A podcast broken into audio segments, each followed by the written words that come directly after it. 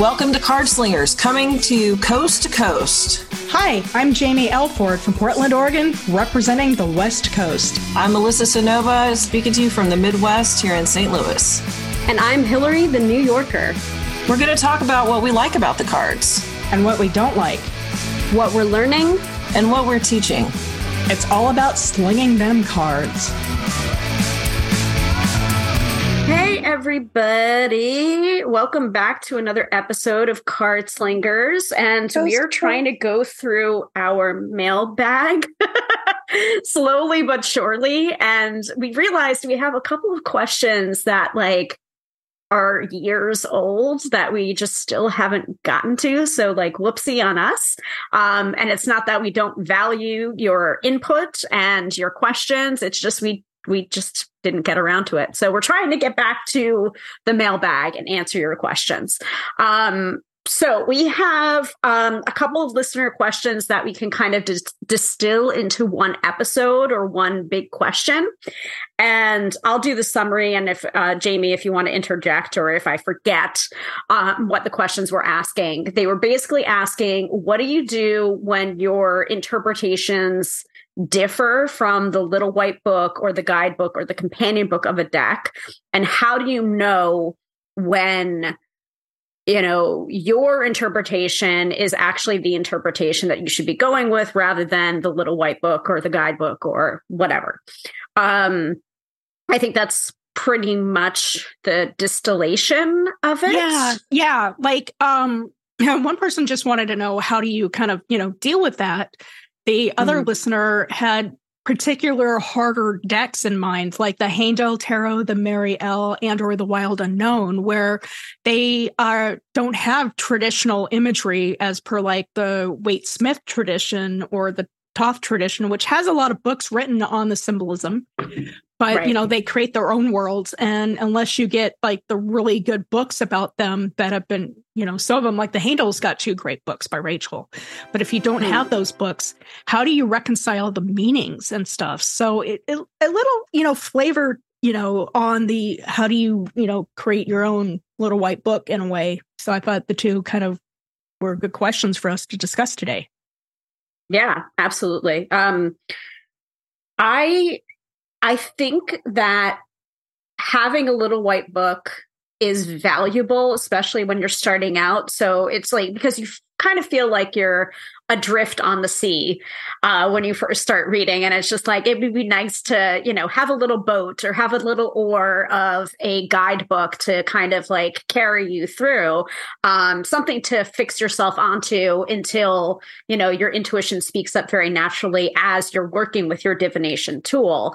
Um, but then they can start to be a hindrance because then you start to put that guidebook on a pedestal and not listen to your intuition as it starts to speak which is a very natural progression of working with the divination tool and i do te- talk to my students about that and say like no no no that is a very natural step of your tarot learning journey. You know, when you start to get other messages from the cards that differ from the companion book, you know, it's like you're not doing it wrong, basically. No, yeah. So, and it's okay to get supplemental feeling like if if you're looking at a rws or or other guidebook and you're looking at the reading and you're like yeah but i i think it kind of means this. I that's when that's when you're starting to be a tarot reader.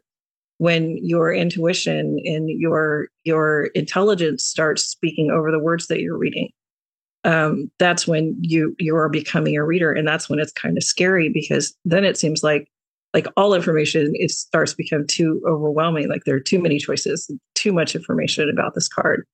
Um, but that's part of learning how to do the readings is learning how to trust yourself as you're parsing through all of this information.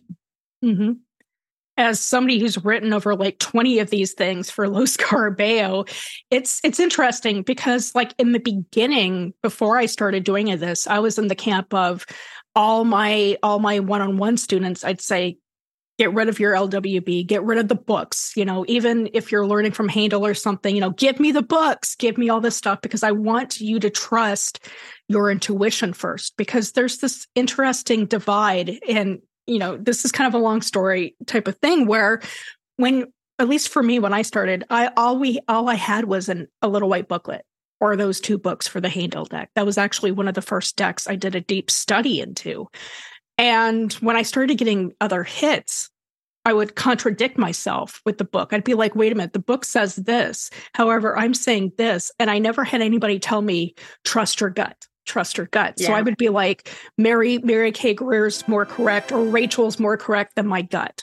So there's this interplay, this strange interplay with you know, me wanting people to trust their intuition, trust their gut, what it says first without reading the little white booklets. But as somebody who writes them, number one, I want people to appreciate the goddamn hard work that goes into these things.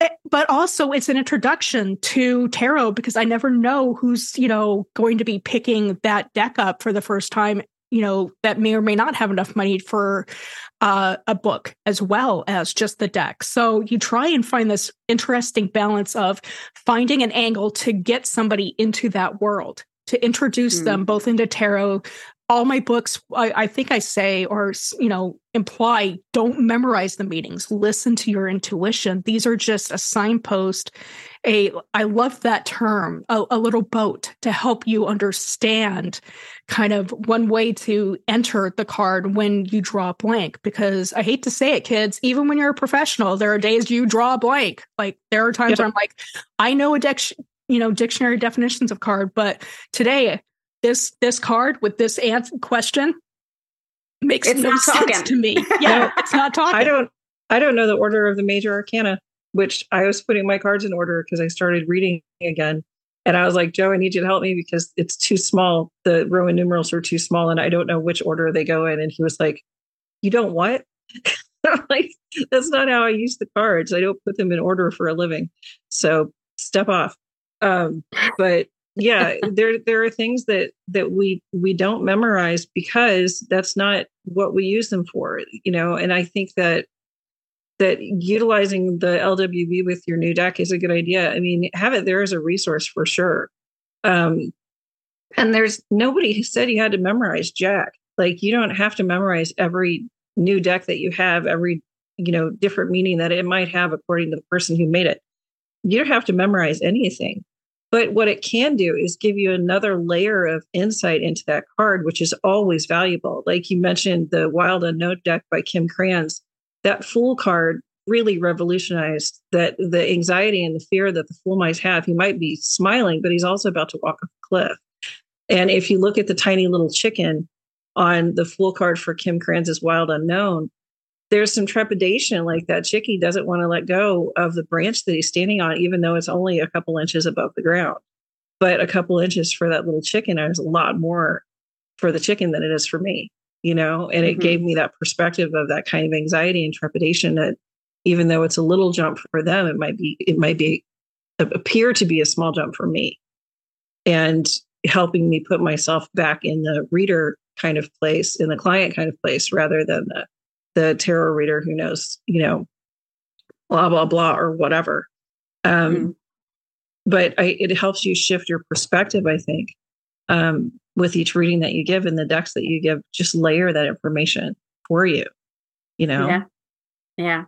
I love the companion books that are created by the artists themselves. Those are mm-hmm. my favorite kinds because I when the imagery differs from a standard Rider Waite Smith deck, there is this something magical that happens because I let my clients pick out the the deck that they're going to be read from and like 85 to 90% of the time they get cards that end up having a symbol that's very very resonant to them and very personal to them that do not appear in a traditional Rider Waite Smith deck.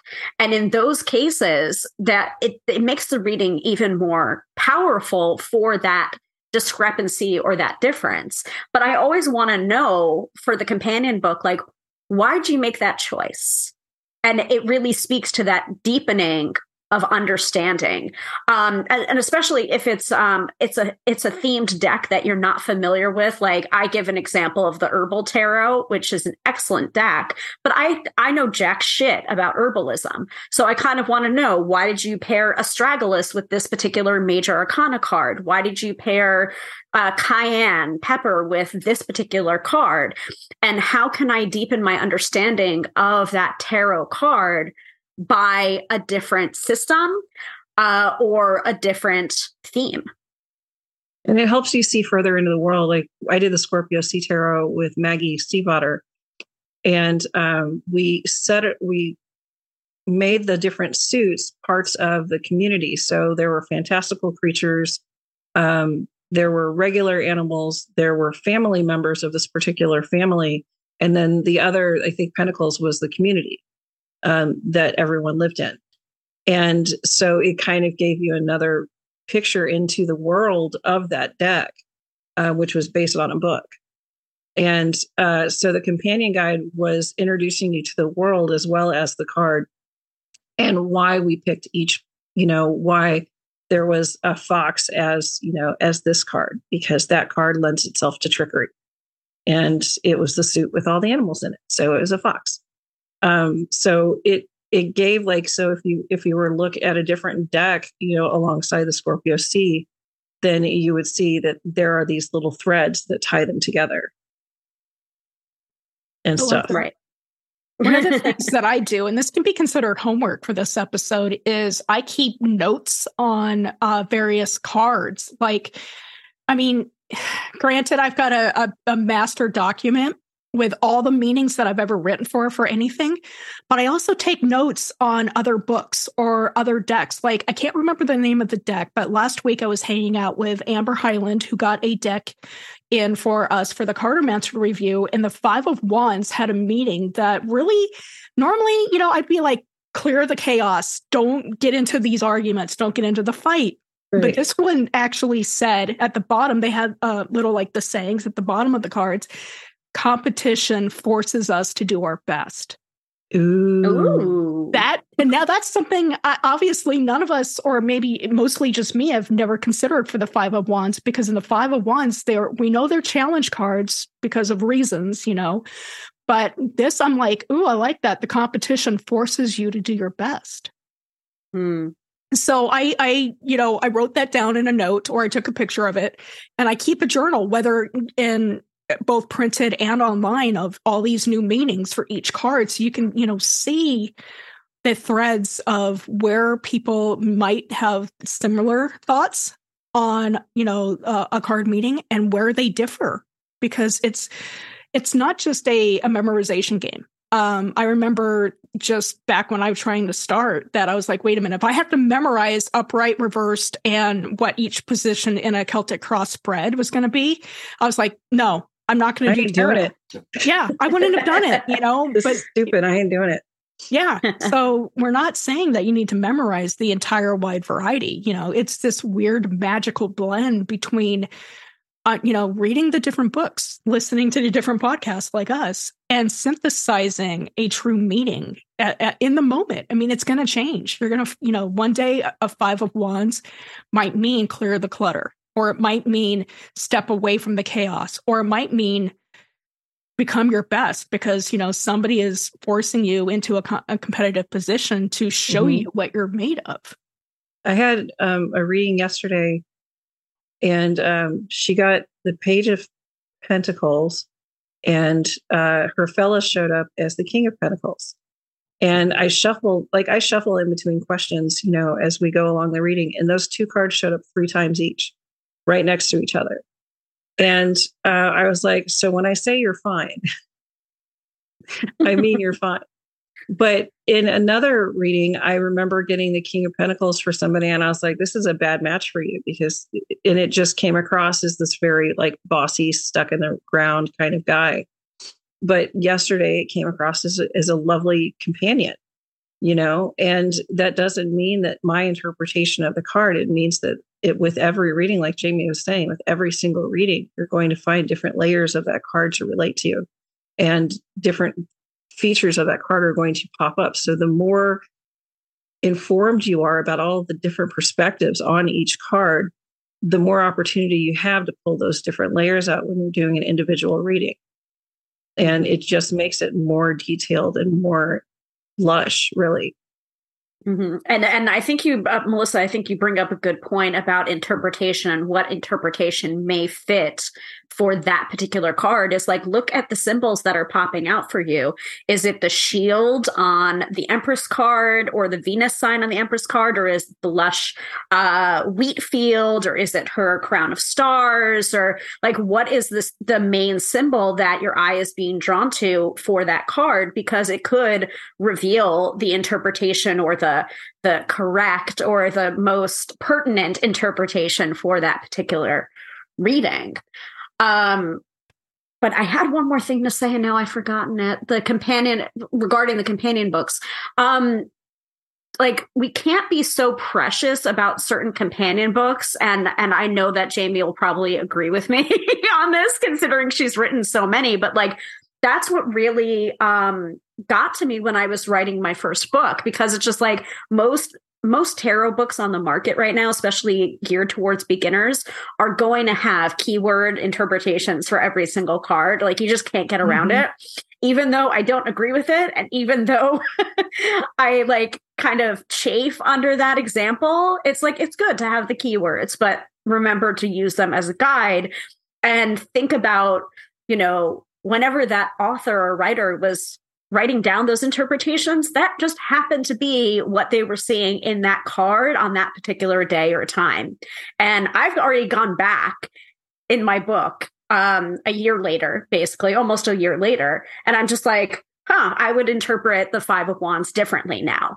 Mm-hmm. You know, so it's just yeah. like there is that kind of taking it as a grain of salt and knowing like, what Jamie, what do you call the the old white men. yeah, the the the the you know dead white guy society. You know where thank you thou shalt and you know only bees is you know it's really not in this world where we have such diversity. I mean, like I have people that like have started collecting all of my LWBs or you know like the entire decks that I do, and they can see the history from when I started to where I am now and the change, you know, some of the similarities, because I find that I like to keep, I don't like to reinvent the wheel. So if you pick up my book, my um, decks and stuff, I'll keep some stuff same, like the history of tarot or, you know, how to read a card or how to, you know, do a reading. But I try to find the voice of the deck and what the cards need. You know, like sometimes the most challenging thing I had to do a couple of months ago was to create a deck without seeing all the cards. Now, for that, oh my god, that's interesting because you can't describe you can't describe an image when you don't have the image. Right. So instead, I went in and I did devotionals, like little devotional poems or something to you know kind of oh, give a that. change up to how would you work with the energy of this card because while a meaning can be same, um, the meaning the overall meaning can change but the energy of the card is going to kind of ev- evoke something so yeah like hillary said you know at that moment these energies at that time i wrote that's exactly what it meant now if somebody you know gets that deck and says well eh, I didn't get it, or you know, I felt something different. I'm going to tell people go with that because that's what's that. that's what's speaking to you at this moment. You know, I'm just trying to find a way to get people to get engaged with the cards um differently whether through the image or whether through a story or a personality or something you know something to kind of just peak and spark that that aha you know the the uh the connection between the brain and the intuition. Yeah. And uh, you know personal meanings are going to be different for everyone because duh personal. That's what personal yep. means. Yeah. So it's just like like i had a very difficult relationship with a couple of the different cards like um the emperor card. And um, unfortunately that happens to be one of my birth cards but also i had a difficult relationship with my father. And so whenever i would see the emperor card i would think about my dad which i had a difficult relationship with. Um and the same thing can be said for like the empress. If you have a difficult relationship with your mother um, if you have a difficult relationship with religion, you know, the Hierophant might be a problem for you. But in that, and talking about this subject and the different decks and how, you know, the different archetypal energies are depicted, you know, you may find a deck that speaks to you in the imagery that might differentiate itself from you know the more traditional symbol symbolism but might actually help you to understand that card's energy a little bit better and forge a better relationship with that card's energy. Like for example ciro marchetti's legacy of the divine changing the hierophant card to the card of faith that really helped me understand Hierophant energy because I do have a little bit of a difficult yeah. and like, relationship uh, with religion. So Rachel wrote about the Hierophant as a trickster card. And that was that was what got it for me because it's a difficult card. Um, mm-hmm. and I just I was I had a dream last night about the Hierophant card. So weird. Um, and about how it was the Pope and um, how papal and, uh, the derivation of the word pope also means um, bridge builder. And that to me was revolutionary. and i dreamt this. It was very weird. I was looking up like what the word meant because i i do that. I go to the base of the word and i look up the, the vernacular and where it came from the etymology of the word and that helps me figure it out. And bridge builder for hierophant just kind of made me go okay i i get it now this is the person who shows you how to get across the bridge. And how, how to show you or maybe a bridge needs to be built here uh, mm-hmm. so that you can cross you know? Um, so that was that's my brain. Um, what do you dream about? Spirit cards yeah. Well, it makes sense, you know, especially if you're mm-hmm. doing a lot of readings or returning to readings, you know. Yeah. it's oh, just yeah. like we dream about like I'm I'm currently hunting for uh for a new place to live and I was just like, "Honey, I dreamed about our new place and it had a deck." And now now my husband's like looking at uh different places that have decks because I dreamt it and I was just like, "You know, not everything I dream comes true." you know, there's sometimes, you know, dreams about uh, people that are not you, like celebrities. Um, so not everything I dream comes true. So maybe we won't have a deck, but yeah. maybe will. Never know. Maybe, maybe.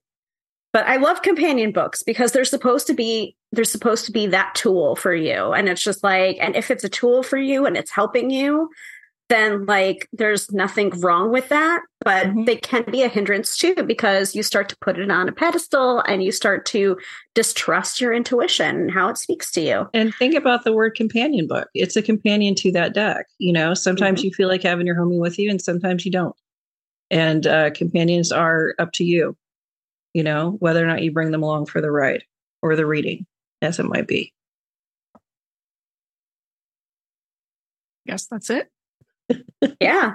Yeah. Do your homework. yeah. Start to write out your own companion book. That's a good idea. it really, I mean, it is. I mean, it, it kind of tracks where you started to where you currently are in the process. So, um, thanks, and we'll see you next time. Bye. Thank you so much for joining us uh, at Cardslingers Coast to Coast. You can check out more episodes at cardslingerscc.podbean.com. And please send us your questions at cardslingerscc at gmail.com. We'll see you next time.